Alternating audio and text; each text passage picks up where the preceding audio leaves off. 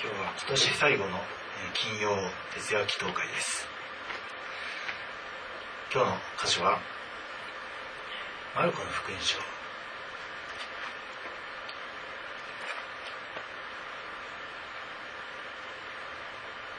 9章です。マルコ福音書9章。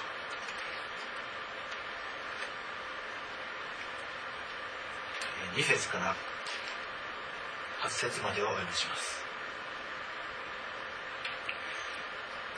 それから6日経ってイエスはペテロとヤコブとヨハネだけを連れて高い山に導かれていった。そして彼らの目の前で見姿が変わった。その見衣は非常に白く光り世のサラシアではとてもできないほどの白さであった。またエリアがモーセと共に現れ彼らはイエスと語り合っていた。するとペテロが口出ししてイエスに言った。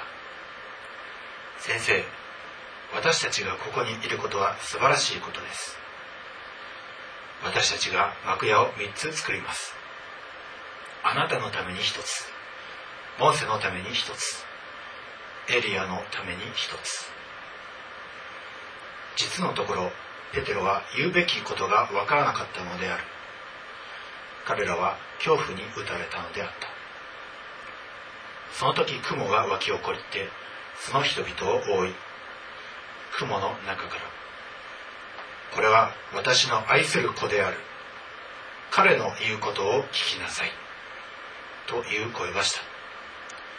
彼らが急いで辺りを見回すとそこにはもはや誰も見えなかった、はい。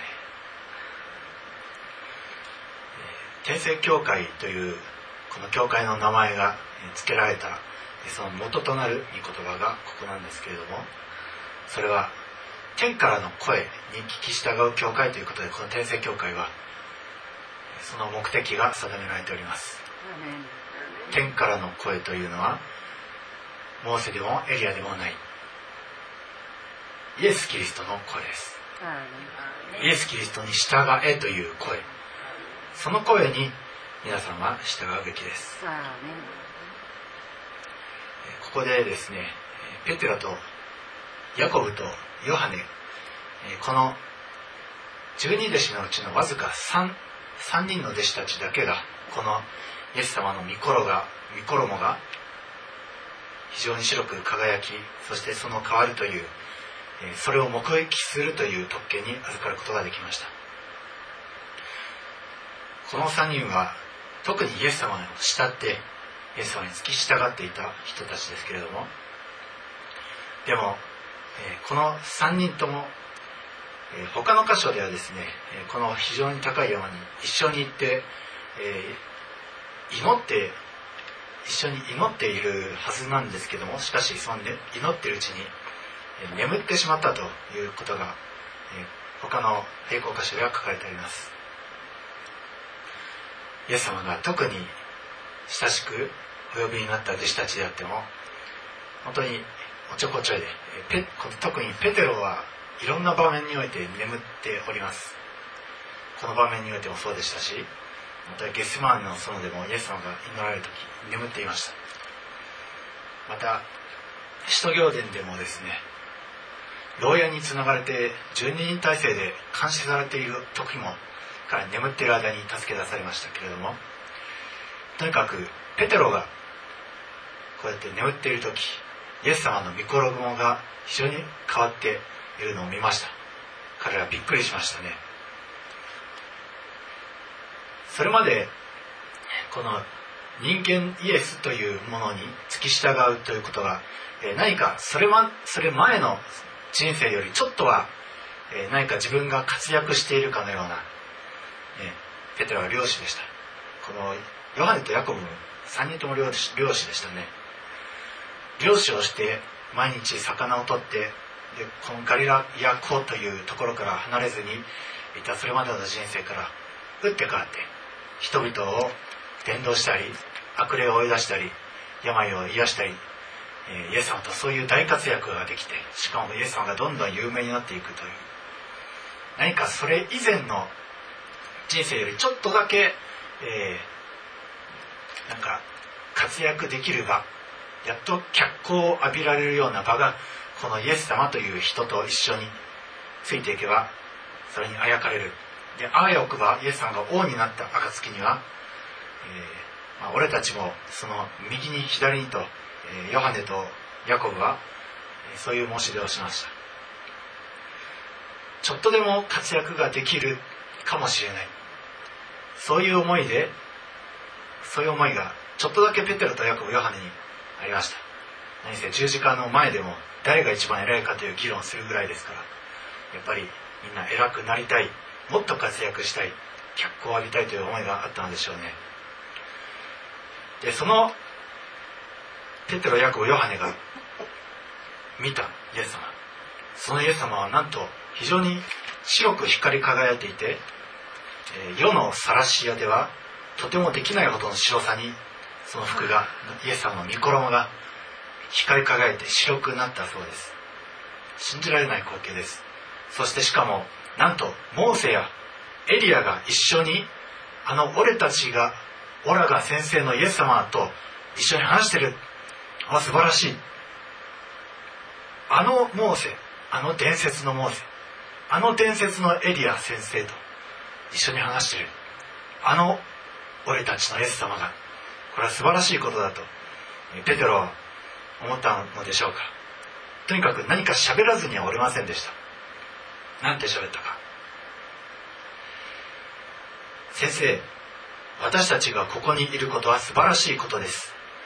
私たちが幕屋を3つ作ります、ね、あなたのために1つモーセのために1つエリアのために1つ。ここであたかもですねあのモーセあのエリアが現れた。あの権威あるモーセあの権威あるエリアが私たちのついてる先生と話された。これは素晴らしいぞと言うんです。きっとですね皆さんも何か古代の伝説の勇者がよみがえって、えー、皆さんがいつも御言葉を聞いているこのパスターと話したおなんてパスター素晴らしいいうふうに思うでしょうか？思いません。思いません。はい。いや、はっきり言ってくださってありがとうございます。思います。思いません。ペテロ、ヨハネ、ヤコブは思ったんでしょうね。きっと。俺たちの先生は素晴らしいぞ。きっとモーセやエリアの方が素晴らしい。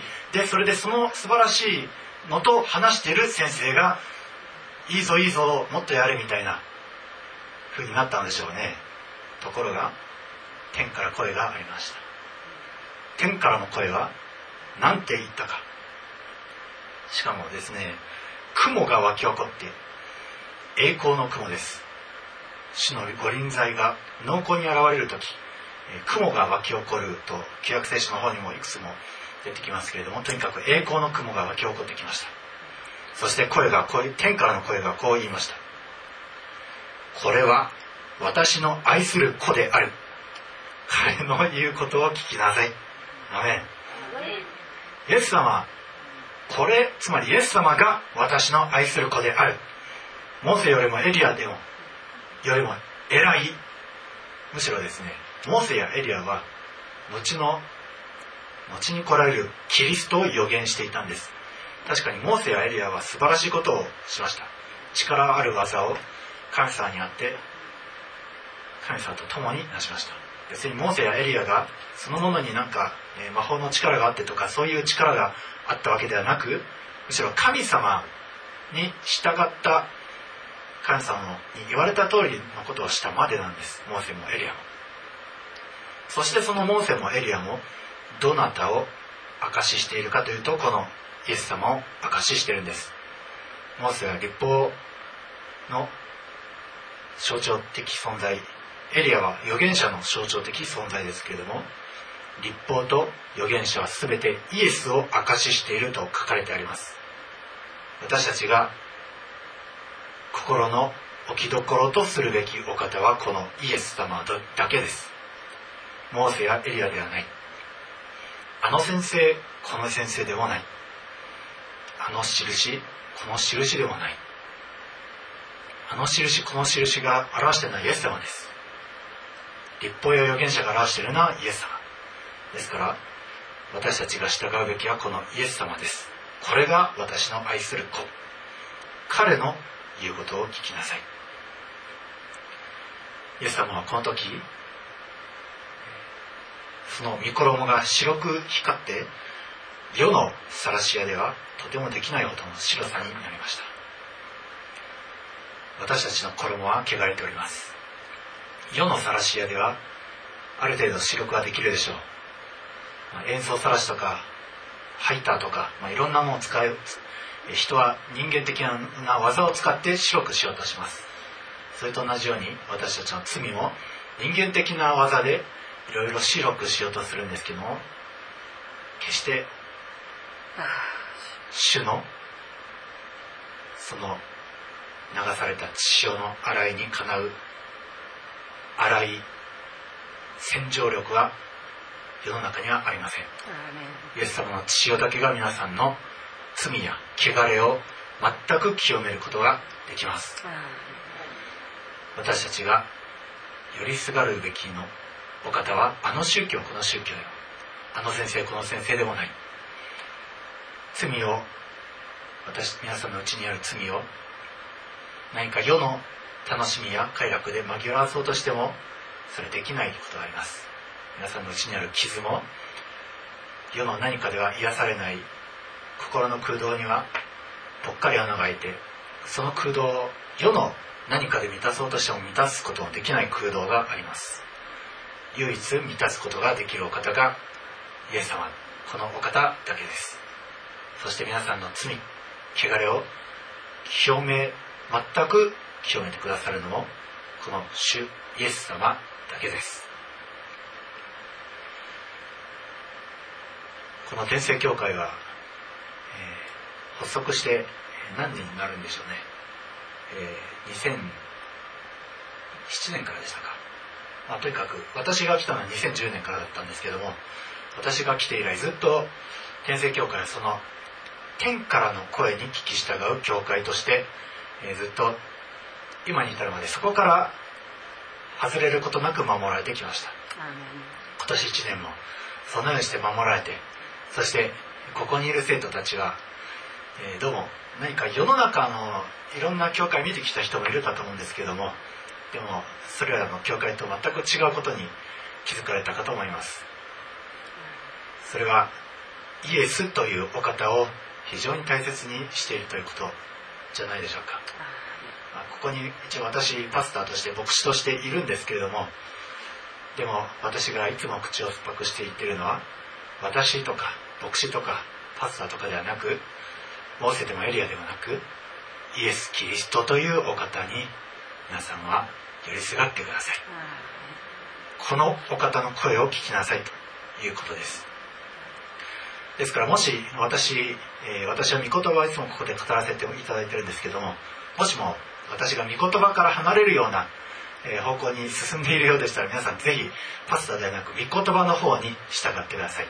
そして何かそういう方向に行きそうなところが私にあり見受けられましたらどうか注意して御言葉にはこう書いてあるよということで正してください。そしてそれは皆さん生徒たち一人一人も同じです。御言葉にはこう書いてあるよその言葉が行き交う教会であるのが、えー、とても健全な教会です、どうか御言葉にしっかりつながってそして世のあれこれの風潮とかあの牧師この牧師とかあの正解この正解とかではなくイエスというお方にしっかりと聞く皆さんでありますよ。うにイエス様のお名前によって祝福いたします。アーメン。お祈りします愛するイエス様。天聖教会は天の声を。すなわちこれが私の愛する子である。彼の言うことを聞きなさい。その声に聞き従う教会として今に至るまであなたが守ってくださったことを感謝いたします。あなたがますますそのような教会であろうとさせるがゆえに今までいろいろな苦難がありまたいろいろな人たちが来ては出ていきました。そしてここで私生徒たちが残された。そしてただ今もまたイエス様あなたを中心として礼拝しようとする生徒たちがここに集められている。この恵みをありがとうございます。どうか来年も再来年もこれからずっとますますそのようであり天からの声すなわちこのイエスというお方にしっかりとつながる兄弟姉妹たちでありますようにどうか守り導き祝福してください。主よ来年はどのような祝福が待っているのでしょうか。どのような分取りが待っているのでしょうか。非常に楽しみです。主よどうかただ私たちがこの交わりを純粋に保つ者たちでありますように。人数を多くしようとしたりあるいは誰が偉い彼が偉いと人間がしゃしゃり出ることなくいつまでもイエス様が教会の中心人物でありますようにどうか守ってください。今日のこの御言葉を感謝して私たちの愛する主イエス様のお名前によってお祈りいたします。アーメン。えっ、とですねイエス様には12名の弟子たちがいました。ですけれどイエス様がいつも脇に連れて歩いてたのでもねなんでわしら連れて行かないって文句言ってる弟子がいないのもすごい。もし私だったら残されたら私イエス様に言いますよ。イエス様いい加減にしなさい。何回置き去りにされてるの？わしも行きたい。なのですね私たちは本当に良いもの良いものに対してあこれ私も欲しいっていうねその志本当に必要なんですここ見たら高い山にイエス様がね登られたって書いてある。もしかしたらね山の登りがもう本当に私大の苦手なんですね。だからイエス様いつもどっか行く時にちょっと山とかそういうとこ行ってるんだとか普段も働き詰めで疲れてるからその時くらいはちょっと腰休み足休みしたいなと思ってあ大もげと思ったかもしれないですね9名は。自分たちが休まれるっていうこと。なんで9名の弟子たちは地上に行ってどっかに行ってこのねヨハネ・ペテロヤコブこの3人はイエス様と一緒にいたのか。皆さんちょっと考えてみましょう。彼らは本当にイエス様のそばから離れないでイエス様にくっついていて何か一つでも得たかった。だから後にイエス様がもし王様になるとしたらその時に自分の権利をね訴えるためにねいつも脇にいたじゃありませんか。だから私たち一番近くに置いてください。って言えるような自分になるためにそうだったかもしれない。でもね今話してもらった私すごいことが分かった。今ですよ。今分かったんですこの3人ね聖書書いてるんですよ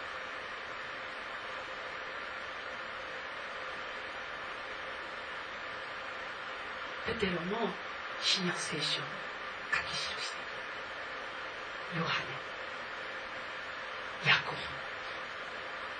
ブでも他のねマルコとかそういう方もいるんですけどマルコはそうなんですか？マルコは後で十二弟子ではない。後で加わった人。ちなみに聖書を書いたヤコブはイエス様の兄弟兄弟のヤコブです。あそうですか。ごめんなさいだからこれ見ててねああこの人たちすごいあの欲深かったんだけどでもいい。いつもは脇にいたいっていう気持ちがいったからいつもくっついていた。イエス様すごくねあの自由意志を尊重する方だったから無理やり「行け行こう」とかは言わなかったと。だからどういうことかって言ったら同じように信仰生活してるじゃないですか皆さん。ね。だけどね。手術だけ来る信者そして水曜日も来る信者金曜日も来る信者毎日来る信者誰が一番イエス様の脇にくっついてると思う？それはそれは毎日来る信者だよね。そう。まあ雨って言ってそうですよ。当たり前ですよ。だからイエス様に近づきになりたいということはみんなになってるじゃないですか。イエス様にお近づきになりたいって。願ってる割にはね水曜日テレビ見てる、ね、金曜日金曜映画見てる。それで心はイエス様に近づきになりたい。っていうことなんですね。でもあのね巻いたところから芽が出るから。巻いてないところからは芽が出ないから。だから皆さんも見ててね栄光のためにこの3人すごくあの立ち会ってるんですよ。皆さんもイエス様の脇にきっちりとついてそれでイエス様が何かなさる時に間近にそのために立ち会う皆さんでありたいと思います。特に私はそうしたい人の中に中の一人。ですここを見てて本当にあの悔い改めたのは昔私モーセとエリア大好きだとそれで私もモーセのようにエリアのようにってなりたかった。でも天聖教会開拓してこの教会の名前が与えられた時に私モーセとエリアもういいです。もう私イエス様に聞くということでその時から私はモーセとエリアにはもう聞かないということでも決まりました今日も私たちはモーセとエリアに聞くためではなくイエス様に聞くため。にそしてイエス様を通して父を礼拝するためにそして祈って賛美するためにこの場所に来ています。本当にいつもこの3人の弟子みたいにイエス様が高い山に登られても一緒にくっついていく。そんでね居眠りしながらでも一緒にその場所にいるということでいつもイエス様のその栄光の中にねイエス様の栄光が現れる時にその栄光を目撃してその栄光の臨在の中にいる私と皆さんでありますように主イエスキリストの皆によって祝福します。アーメン。今日も賛美しながら祈りたいと思います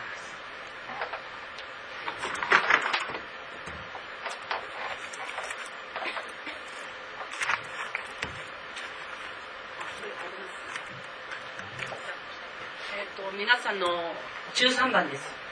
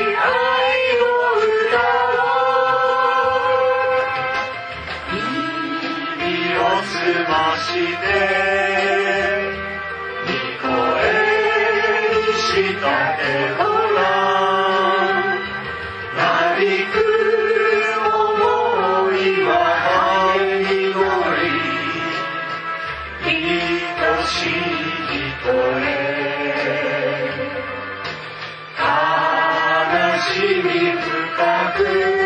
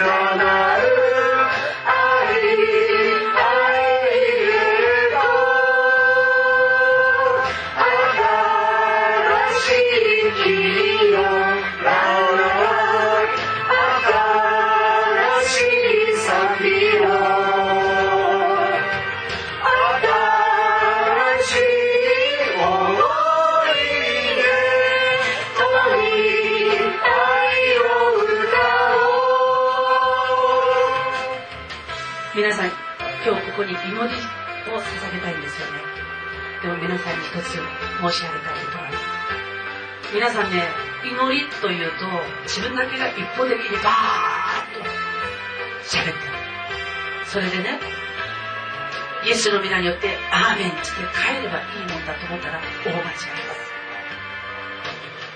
祈りというのは2つの祈りがあります。まず自分が主に申し上げる祈りがあります。その祈りを捧げた時にこの祈りを叶えてくださるかどうかというのは主なんですね。そしたら私たちが親に「お母さんこれ買って」ってお願いをした時にお母さんの返事も聞かないで「買って買って買って」終わり。お母さん買ってくれるかどうかわからないんですどういうことか。お祈りを皆さんにした時っていうのはこのお祈りを聞いてくださる方から返事も聞いてくださる。お祈りをイエス様こうでああでするじゃないですか。そしたら主よ。聞くんです。私はこのお祈りの答えが聞きたい。だからイエス様私に教えてください。この祈りができる人とできない人じゃイエス様信じる信仰において天と地の差が聞く祈り聞く祈りがよくできる人っていうのは本当に幸いなんですよ、ね、無駄なことをしないんです。聞く祈りをよくしているからイエス様はノーって言ってるのすぐ分かるんですよ。そしてイエス様はイエスって言ってることもよく分かります。だからどうなるかっつったら心に確信があるわけなんですよ。イエス様がノーっつったことに関してはあこれやったらダメ。やりたいけどこれやったらやばい。だからやめよう。すぐそのことに対して諦めがつく。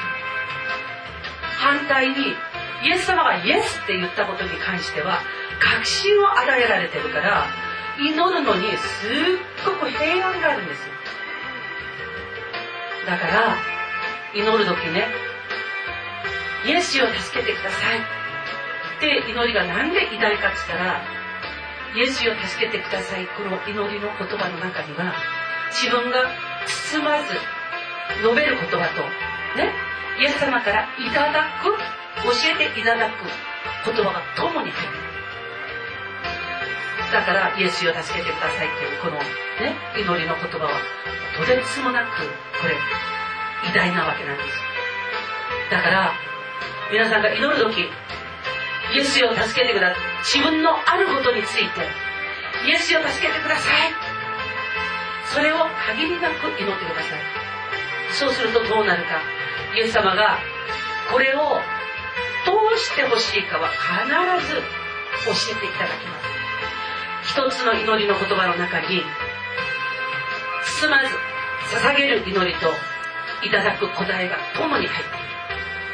だからイエスを助けてくださいというこの祈りの言葉は偉大なわけなんです。今日も皆さんがそれぞれ思いを持ってそれぞれの思いの中に置かれているいろいろな祈りの課題があるかと思います。その課題を持って皆さんイエスを助けてください。イエスを助けてください。それを限りなくイエス様に祈ってください。必ずイエス様は皆さんに助けを与えてくださいますし具体的にどういった助けが皆さんに来るかそれも教えてくださいます。だからそれが確実に自分に来るまでこの祈りの手綱を離さない祈ってください。それぞれが教会のためにまだこの世の中の不具合のために自分の家のことのために事業のためにまた自分の日常の家庭のために子供のためにさまざま祈りの課題があるかと思います。イエスよこれを助けてください。心を合わせて主の前で祈っていきたいと思います。耳を澄ますこと。耳を澄まして慕って。そして自分の思いは